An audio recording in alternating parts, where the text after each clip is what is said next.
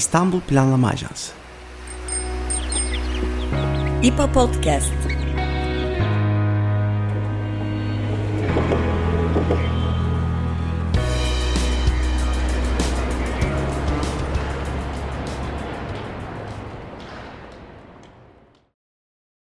Merhaba, İPA Podcast'a hoş geldiniz. Ben Berkan Özyar. Ben Elif Yıldız Kızılcı. İPA Podcast'in bu bölümünde geçtiğimiz Ekim ayında raflarda yerini alan Mülkiyet ve Müşterekler, Türkiye'de mülkiyetin inşası, icrası ve ihlali kitabını hazırlayan Mimar Sinan Güzel Sanatlar Üniversitesi Sosyoloji Bölümünden Profesör Doktor Begüm Özden Fırat ve İstanbul Bilgi Üniversitesi Sosyoloji Bölümünden Doktor Öğretim Üyesi Fırat Genç'i konuk ediyoruz.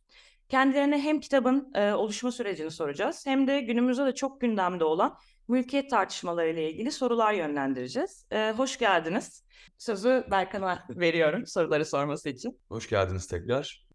Begüm Hanım, biraz öncelikle size sormak isteriz. Kitabın ayrıntılarına girmeden önce çıktığı noktaya dair çok farklı konu başlıklarına odaklanan pek çok akademisyenin, yazarın yer aldığı çok kıymetli bir derleme.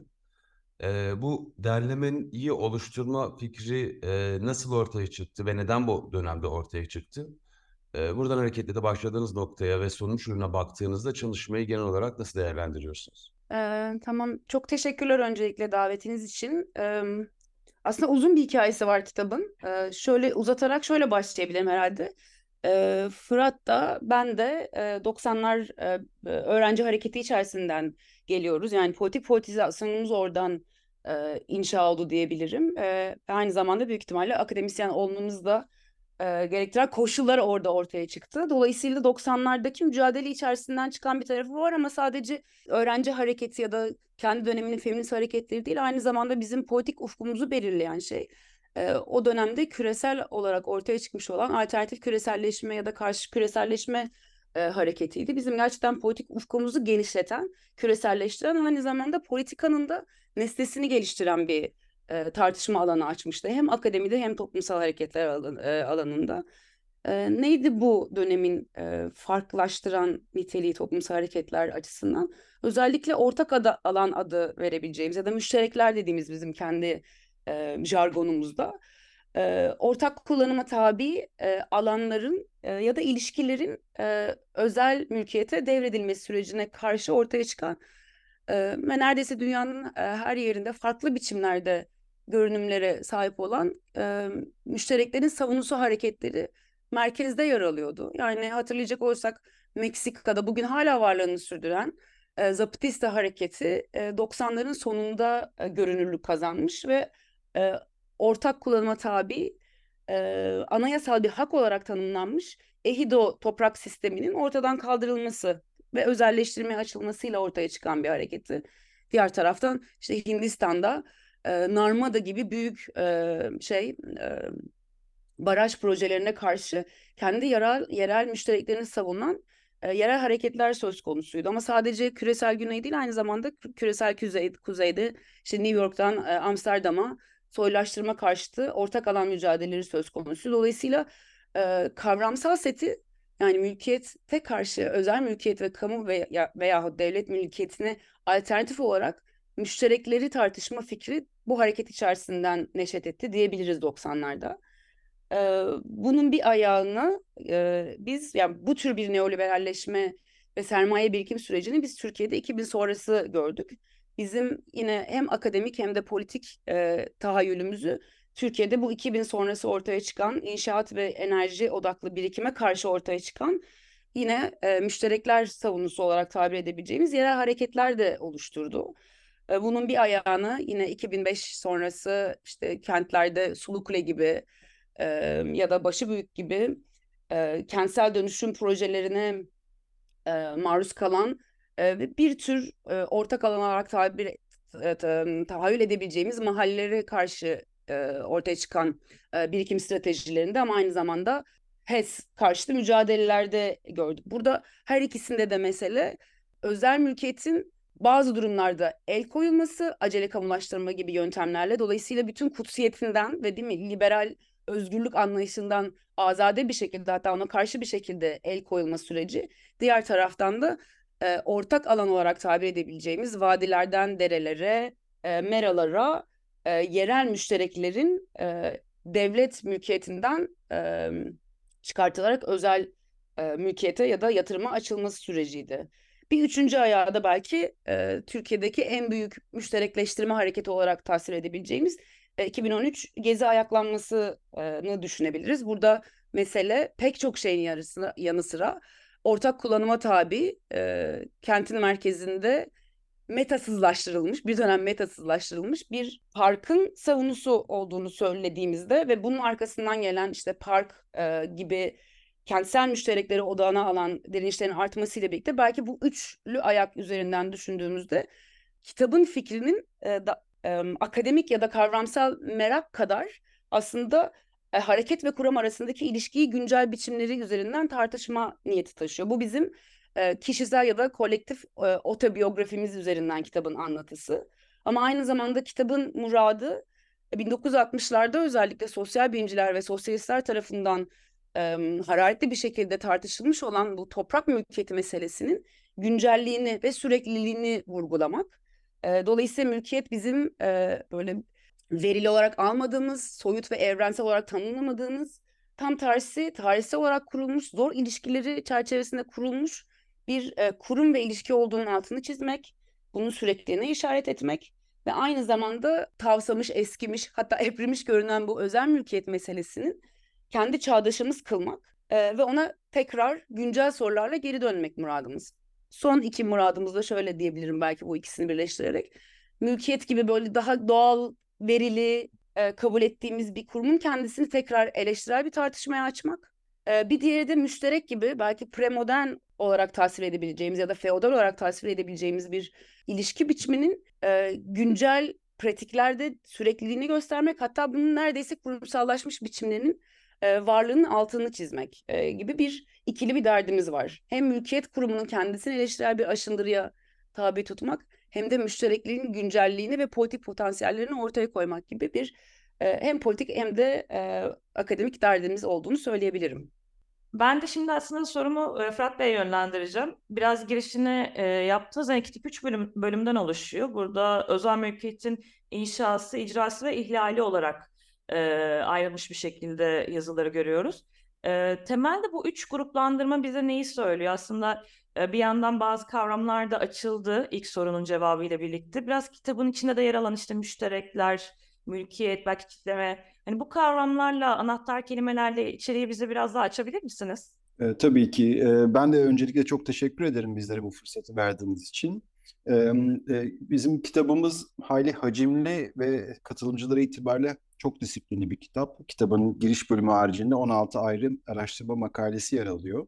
Ve bu araştırmacılar da farklı alanlardan geliyorlar. Yani mülkiyet tartışmalarında ilk elde akla gelen iktisat tarihçileri, tarihçiler de sosyologlar olduğu gibi katılımcılar arasında hemen akla gelmeyecek olan işte film çalışmalarından, folklor çalışmalarından, kültürel çalışmalardan araştırmacılar da var. Şimdi biz hayli şanslı editörlerdik esasında Begüm'le beraber. Çünkü bu farklı alanlardan gelen katılımcılar bu makalelerini kaleme alırken bizim kaprislerimize çoğu kez boyun eğdiler ve taslaklarını birden fazla kez yazmayı kabul ettiler.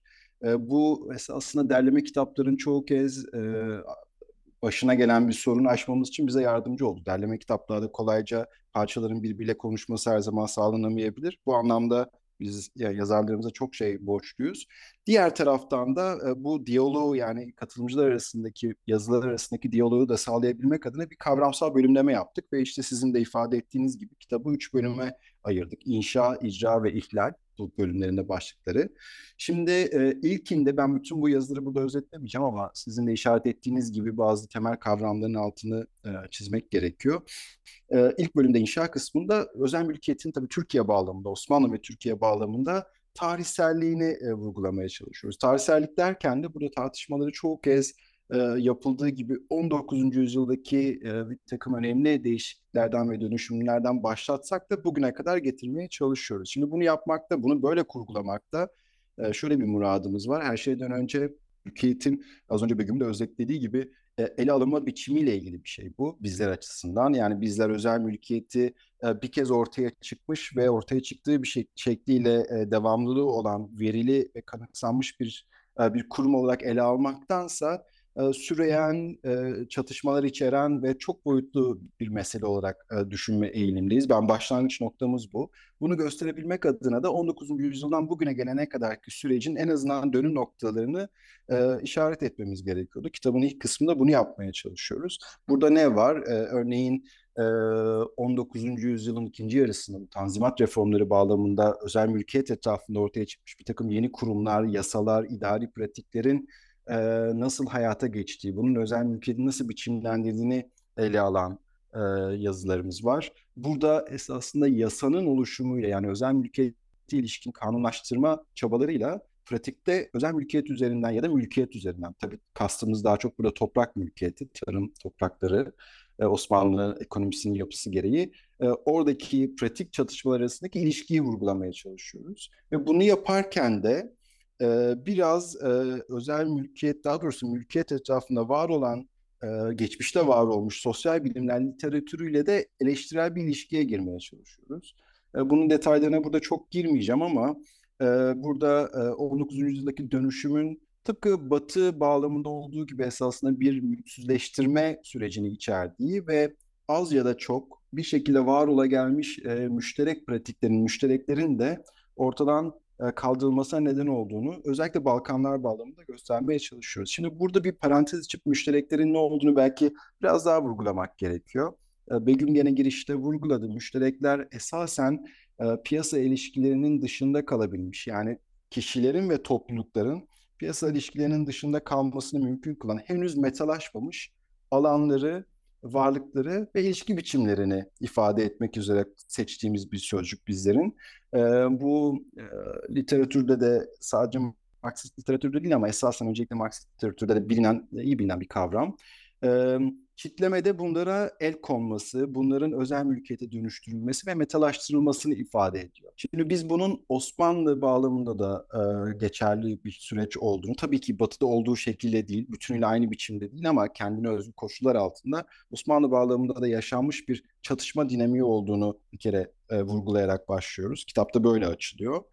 Fakat tabii sadece iktisadi, dar anlamda iktisadi bir mesele değil. Yani tarım topraklarının nasıl kullanılacağı, bunun üzerindeki üretim ilişkileri nasıl dönüştüğü, tarım nüfusunun, yani köylülerin mülksüzleşip mülksüzleşmediğiyle ilgili bir mesele değil özel mülkiyetin inşası süreci. Aynı zamanda etnik çatışmanın da, Osmanlı bağlamında konuşacak olursak, etnik çatışmanın da ve farklı toplulukların milliyetçiliklerinin de biçimlenmesinde ve birbiriyle ilişkiye geçmesinde kilit öneme sahip bir unsur. Bu da mesela gene bu bölümdeki yazılardan birinde vurgulanan, özellikle de Türkiye'nin güneydoğusunda Kürtler, Ermeniler ve Osmanlı Devleti arasındaki etnik temelli gerilimlerin ortaya çıkışında ve biçimlenişinde özel mülkiyet tartışmasının nasıl bir yerde olduğunu ele alan bir yazı. Bir başka vurguda gene buna benzer bir şey. Ulus devletin, yani Türkiye devletinin kuruluş süreci, ortaya çıkış süreci ve konsolidasyonu bağlamında özel mülkiyetin ne kadar kilit bir unsur taşıdığını, özellikle de rızanın üretimi, farklı toplumsal kesimler ve sınıflar bağlamında rızanın üretimi açısından nedenli yakıcı bir unsur olduğunu göstermeyi amaçlıyor. Burada da işte tarihin farklı noktalarında farklı uygulamaları, emval-i metruk gibi, varlık vergisi gibi ya da çiftçiyi topraklandırma kanunu gibi farklı uygulamalara ve pratiklere vurgu yapan yazılar var. Bu bölümü kapatmadan önce şunu da söylemem gerekiyor. Tarihsel inşa derken bunu tarihin bir noktasında olmuş bir şey olarak değil, bugüne kadar devam eden bir mesele olarak gördüğümüz için de bu bölümdeki yazıların kapsamları günümüze kadar uzanıyor.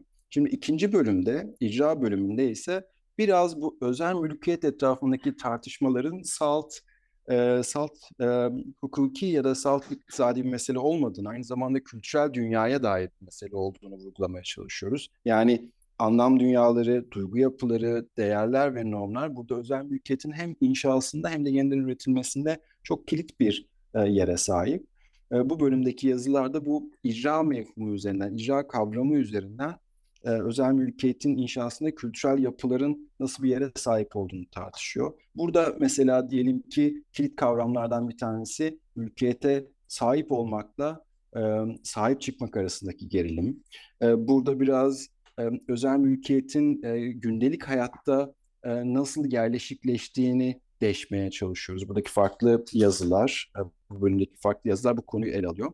Bu tabii gündelik hayata dair bir mesele olduğu kadar aynı zamanda gene günümüzde diyelim ki Kürt sorununun biçimlenişine dair de bir mesele. Bu bölümde dolayısıyla daha doğrudan siyasal konuları ele aldığımız yazılar da var.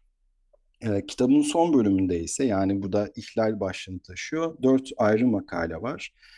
Burada özel mülkiyetin biçimlenişine dair direnişlerle bu direnişlerin sınırlarını biraz tartışmaya çalışıyoruz ihlal kavramı üzerinden. Yani aynı zamanda bir metalaşma sürecinden bahsettiğimize göre özel mülkiyetin inşası bağlamında bu ne ölçüde direnişler, yani mesela müşterekleri kurmak için gerçekleştirilen direnişler bu metalaşma sürecini tersine çevirebiliyor ya da ne ölçüde bunları yeniden üretiyor.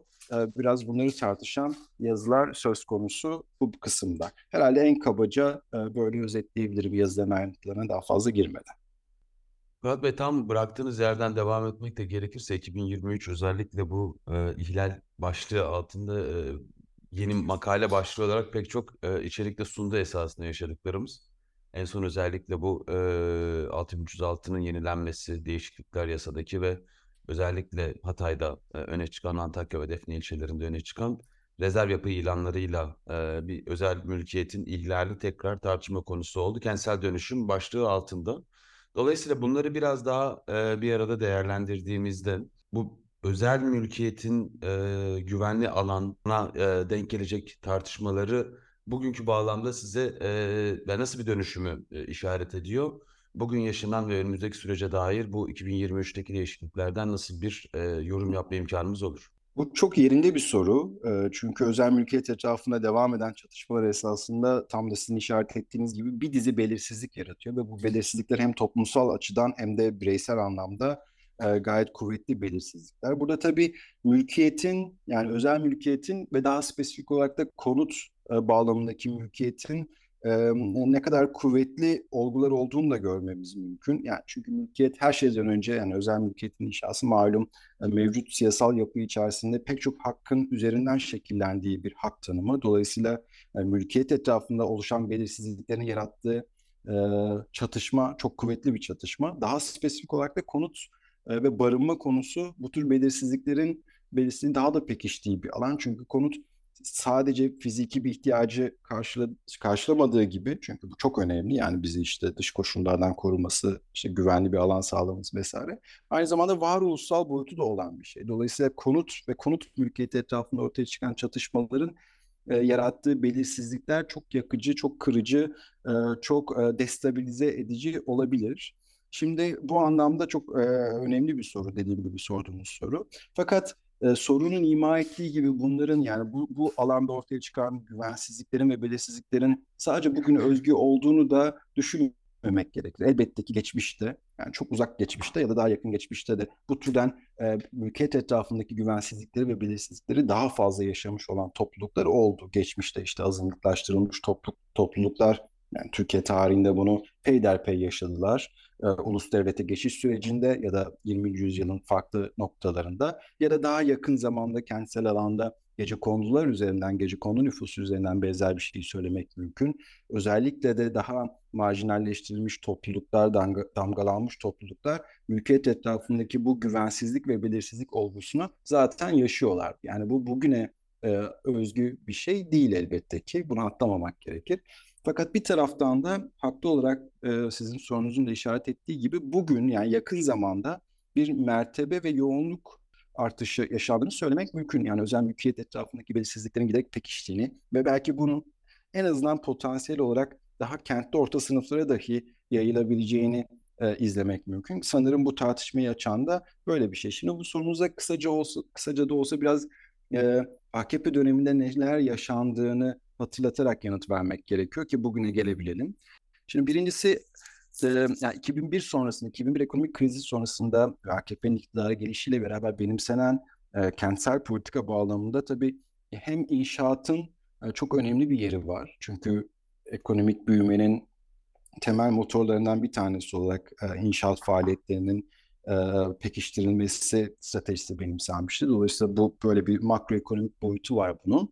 Bir de bununla beraber tabii daha spesifik olarak bu inşaat faaliyetlerinin yoğunlaştırılması aynı zamanda kentsel dönüşüm uygulamalarında giderek daha fazla gündeme gelmesine neden oldu. İşte malum 2000'lerin başından itibaren hem toplu konut idaresi gibi var olan bir takım idari yapıların yeniden yapılandırılması söz konusu oldu.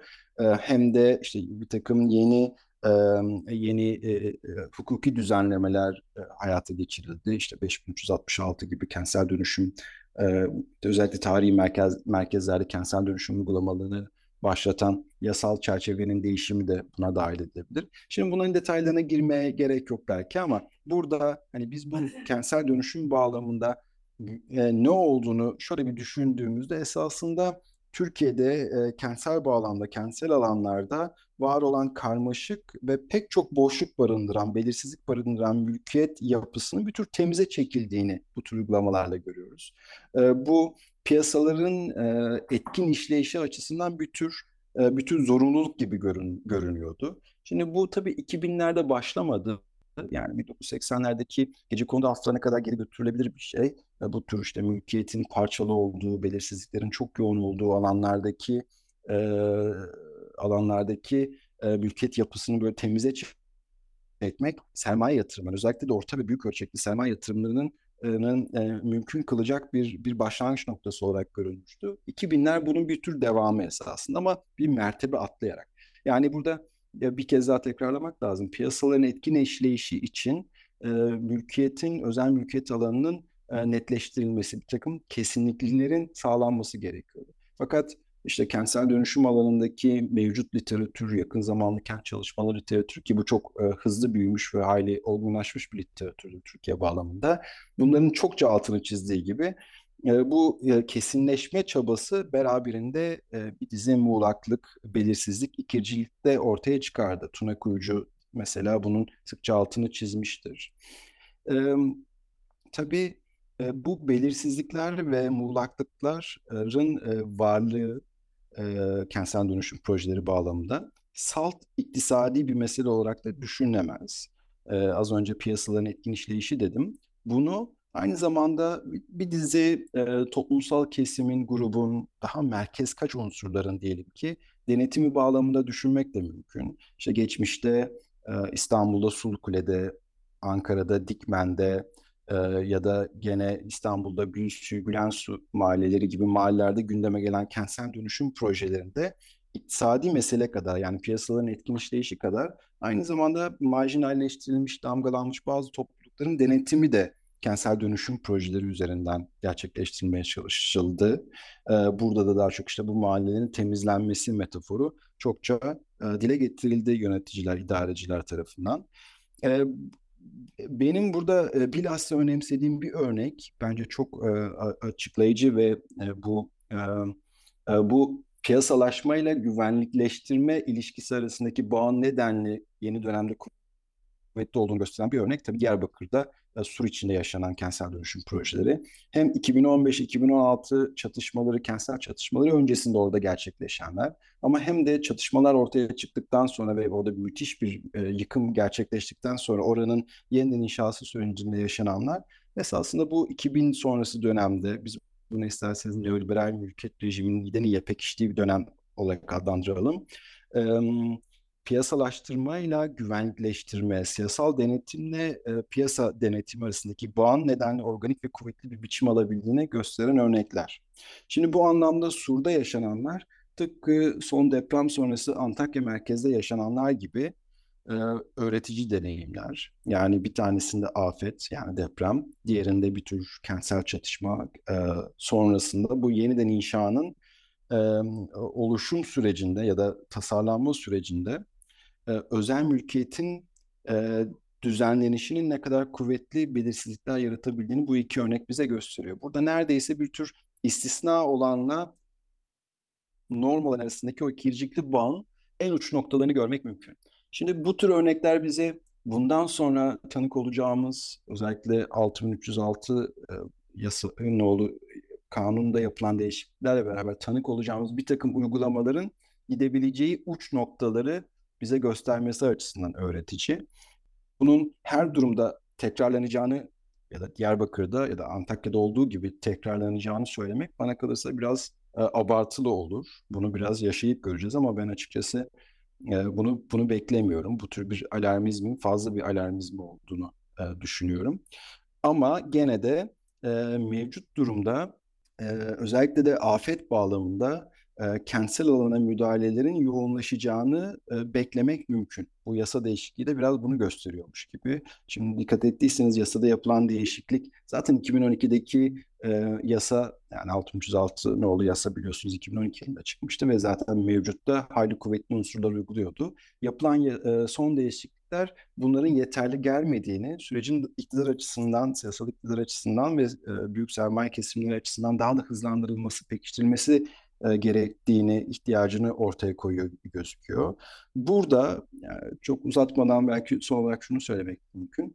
Belki kentlerin orta sınıf, üst orta sınıfların mukim olduğu merkezlerinde bunun çok yıkıcı sonuçlar ortaya çıkarmasını beklemek yanlış olur. Fakat daha hassas, kırılgan grupların var olduğu, hem etnik açıdan, kimlikler açısından hem de sınıfsal açıdan daha kırılgan toplulukların var olduğu kesimlerde yasanın uygulanma biçiminin mülksüzleştirmeyi ve dolayısıyla mülkiyet etrafındaki belirsizlikleri pekiştirecek şekilde ortaya çıkacağını beklemek mümkünmüş gibi gözüküyor.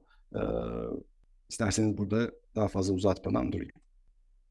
Yani çok teşekkürler. Aslında yani programın şuraya kadar olan zamanında da hani anahtar kelimelerle hem kitabın içeriğini konuştuk hem de mevcut uygulamalar, hani kentsel dönüşüm uygulamaları üzerinden mülkiyet tartışmasına çok güzel değindiniz. Şimdi kitabın giriş bölümüne baktığımızda sizi kitaba hazırlamaya iten motivasyon aslında akademik alanda hak ettiği ilgiyi görmediğini belirttiğiniz özel mülkiyetin anlamını ve işleyişine yönelik bir sorgulamaya girişmek olduğunu belirtiyorsunuz. Hani kitap da çıkalı aslında bir iki ay oldu ve bu sırada konunun ilgilileriyle, okuyucularıyla da karşılaşma imkanı buldunuz. Yani mesela yani geçtiğimiz günlerde İPA İstanbul kitaplığında ben de vardım orada. Yani orada okuyucunun ilgisinde gördüğüm soruları, yani insanlar düşünmeye başlıyor bu kavram üzerine ve kademe kademe aslında örneklerle de açılıyor bir yandan. Birçok yere gitme fırsatınız ve karşılaşma fırsatınız oldu. Bize biraz bu karşılaşmalardan bahsedebilir misiniz öncelikle? Bir de az önce belirttiğiniz gibi hani çok fazla şey var aslında, yani 2000'lerle birlikte özellikle toplumun hep gündeminde. Fakat bu konular bir şekilde kamusal bir tartışmaya dönüşemiyor. Sizce neden? Biz kitabın basılı formunun dağıtımı kadar kitap üzerinden açabileceğimiz kamusal buluşmaları çok önemsiyoruz. Yani senin dediğin gibi Elif, İBB, Florya Kütüphanesi, bunun dışında kitap evleri, üniversiteler, buluşabileceğimiz her türlü ortamda kitap üzerinden güncel tartışmaları ve tabii ki tarihi tartışmaları açmayı çok önemsiyoruz. Dolayısıyla her türlü davete de açık olduğumuzu buradan söylemiş olayım. Şimdi evet, yani kamusal tartışma ortamlarındaki katılımcıların profili değil, demografisi de tartışmanın içeriğini çok belirliyor diyebilirim. Öncelikle en herhalde yakıcı soru bu afet yasası ve rezerv alan, özellikle deprem sonrası rezerv alan ilanının edilmesinin olası sonuçları ve uygulamaları konusunda herkesin bazen alarmist olan, bazen de daha anlamaya yönelik soruları var. Bu bence bir ortak kesen. Şimdi podcast'in başında bu kitabı derlemeye bizi götüren zorunluluklar alanını tarif ettim aslında. Ve orada da özel mülkiyetin ihlal edildiği toplumsal durumlara odaklanıyoruz demişim. Yani toplumsal hareketler ve direnişler, kurumun kendisinin ihlal eden pratiklerden bahsediyorduk, direnişlerden bahsediyorduk. Ya da hali hazırda toplumsal alan içerisinde özel mülkiyet ya da devlet mülkiyeti olarak tarif edilemeyecek mülkiyet ilişkilerini gündeme getiren direnişlerden yola çıktığımızı söylemiştim. Kitabın serüveninin noktalandığı, yani en azından basılı formunun noktalandığı dönemde ise özel mülkiyetin kendisinin devlet gibi aygıtlar tarafından ihlal edilebileceği, ölçeksel olarak da bu ihlalin genişlediği ve yaygınlaştığı bir döneme denk geliyor. Dolayısıyla hani direnişten, yani özel mülkiyeti ihlal eden direnişlerden, özel mülkiyetin kendini ihlal eden sermaye ve devlet girişimlerinden ya da uygulamalarından bahseder bir döneme gelmiş bulunuyoruz. Bu bence bir 10 yıl içerisindeki muazzam dönüşümü de göstermesi açısından hem kitabın serüvenini hem de güncel mülkiyet tartışmalarının önemini gösteriyor. Bir diğeri belki Fırat'ın söylediklerinin içerisinden çıkartabileceğimiz, bu tartışmalarda ortak kesen ya da tartışmalar açıldıkça, yani kamusallık böyle bir şey, eleştirel düşüncenin de genişlediğini görüyoruz. Şimdi biz afet yasası üzerinden elbette ki böyle bir konu mülkiyeti meselesini tartışıyoruz. Aslen mülkiyet meselesini tartışıyoruz. Şimdi 1950'lerden itibaren arazi ve konut mülkiyetinin çözümü tırnak içerisinde bir mülkiyet meselesi olarak tartışılmış ve çözülmüş. Yani işte kentli emekçilerin gecekondularını affedilmesiyle ve daha sonra rant dağıtımının bir parçası kılınmasıyla bir 20-30 yıl içerisinde çözülüyor. Kentte orta sınıflar için, değil mi, 1960'dan itibaren işte kat mülkiyeti yasası gibi yasal uygulamalarla formal kısımlar mülkiyetlendiriliyor diyebiliriz. Dolayısıyla konut meselesi hiçbir zaman bir konut meselesi değil, bir mülkiyet meselesi olarak çözülüyor en azından bu dönem içerisinde. Şimdi mülkiyet meselesini konut meselesi dışında bir barınma meselesi olarak da almak zorundayız. Bundan kaçmak mümkün değil. Yani ve bunun çözümünün salt özel mülkiyetle sağlanamayacağının da çok belirgin olduğu, özellikle bu iktisadi krizle ve öğrencilerin örneğin barınamıyoruz hareketiyle bize anlatmaya çalıştığı şey böyle bir şey olsa gerek. Bu bütün tartışmalarda alttan alta, yüzeye de çıkarak tartışmak zorunda kaldığımız bir mesele. Yani özel mülkiyetin ötesini düşünmek, hiç düşünülemeyeceğimiz şu koşullarda bile alternatiflerin varlığını görmek ve başka alternatifleri hayal etmek. Bu bence çok önemli bir tartışma başlığı. Dolayısıyla bir başka türlüsünü, sadece hayalini kurmaktan bahsetmiyorum. Bizzat bu pratiklerin ve neredeyse kurumsallaşmış biçimlerin de varlığını tanımak, hem tarihsel olarak sürekliliklerini vurgulamak hem de bugün güncelliğini düşünmek zorunda bırakıyor bence bizi bu kitabın açtığı tartışmalar. Bir diğeri belki hiç aklımıza gelmeyecek şekilde ama yazarlarımızdan Banu Karaca'nın altını çizdiği şekilde, örneğin sanat eserlerinin mülkiyetine konu vardığında toprak mülkiyeti gibi aslında özel mülkiyetin koşullarını belirlemiş ve sınırlarını çizen bir mülkiyet biçiminin ne kadar yetersiz olduğunu da görebiliyoruz. Dolayısıyla başka türlü mülkiyet iddialarına ve biçimlerine açılan bir kapı da var. Tartışmaların bir kısmı buraya doğru da gidiyor. Yani ve belki güncel tartışmaların büyük bir kısmı da oradan ilerliyor. Gayrimaddi ürünlerin mülkiyetini nasıl düşünebiliriz? Bunların meta dışı ya da piyasa içi varoluşlarını nasıl tartışabiliriz mülkiyet üzerinden gibi sorular da var. Ama bir yandan sanat eserlerinin örneğin korunması, arşivlenmesi, müzelenmesi gibi tartışmalara baktığımızda devlet müzelerinin de şaibeli bir konumda olduğu, yani devlet mülkiyetinin içerdiği koruma faaliyetini gerçekleştirmektense hani eserlerin kaybedildiği, dolayısıyla bu mülkiyetin koruma kalkanının aslında ne kadar da piyasalaştırıcı bir etki, yani nasıl diyelim, yasa dışı bir şekilde piyasalaştırıcı etkilerinin de olabileceğine dair pek çok örnekle karşılaştık. Diğer taraftan da özel müze koleksiyonların kendisinin özel mülkiyete tabi olmadığını da söylemek mümkün. Böyle bir kamusal ve özel arasında farklı bir kurumsal mülkiyet biçiminin de var olduğunu bu tartışmalar sonucunda belki üzerine düşünmek zorunda kalıyoruz. Bir bildiğimiz ama kanıksadığımız bir diğer mesele, mülkiyetin böyle evrensel, soyut bir hak olmadığı, toplumsal ilişkiler içerisinde şekillendiğini düşünecek olursak, örneğin Türkiye'de ve dünyanın neredeyse patriarkanın ve kapitalizmin olduğu her yerinde sanırım özel mülkiyetin de cinsiyetlendirilmiş olduğunu altını çizmek gerekiyor. Bunu hani en yaygın kanaat olarak bilinen şekliyle, örneğin Karadeniz'deki çaylıkların mülkiyetinin babadan oğula aktarıldığını, kız çocuklarına aktarılmadığının sosyolojik olmasa da işte kanıksanmış bir bilgi olarak yaygınlığını düşündüğümüzde mülkiyetin ne kadar da cinsiyetlendirilmiş bir cinsiyet rejimi içerisinde hareket ettiğini kanıksandığını ve eleştirel bir şekilde sorgulamaya açılması gerektiğini de önümüze koyuyoruz. Benzer şekilde Fırat da söyledi, işte etnisiteyle bağı ama en çok da vatandaşlıkla bağının nasıl kurulduğunu, mülkiyetin, özel mülkiyetin altını çizmek gerekli ya da bazı vatandaşların ve hatta vatandaş olmayanların mülkiyet karşısında ve mülkiyetlendirme biçimleri karşısında ne kadar da kırılgan olduğu, mülksüzleştirmeye ne kadar da açık bırakıldığının da belki düşünülmesi gerekiyor. Son bir başlık olarak da belki bu barınma meselesiyle birlikte düşünebileceğimiz ve kitabın tartışmaya açtığı bir ilişki biçimi olarak mülkiyet sahiplerinin, yani maliklerin kendi mülklerine sahip çıkamama, sahip çıkmasının önünde engel oluşturan tarihsel durumlar, duygu yapılarının da altını çiziyoruz ama aynı zamanda mülkiyete sahip olmayan, yani kağıt üzerinde tapuya sahip olmayan kiracıların örneğin içerisinde oturdukları mülklere nasıl da sahip çıkabileceği. Yani malik olmadan mülke sahip çıkma biçimleriyle resmi olarak malik görünenlerin mülklerine sahip çıkamama biçimleri ya da böyle eğreti mülkiyet biçimleri üzerine de tartışmaya davet ediyor diye düşünüyorum kitap bizleri. Evet, biz de okuyucuları, bu alanda çalışan herkesi bu davete icabet etmeye çağırıyoruz tabii bu konuşma doğrultusunda. Bugün çok, yani mülkiyet meselesinin hayatın ne kadar farklı noktasına temas ettiğini çok iyi anlatan bir derleme kitabı konuştuk.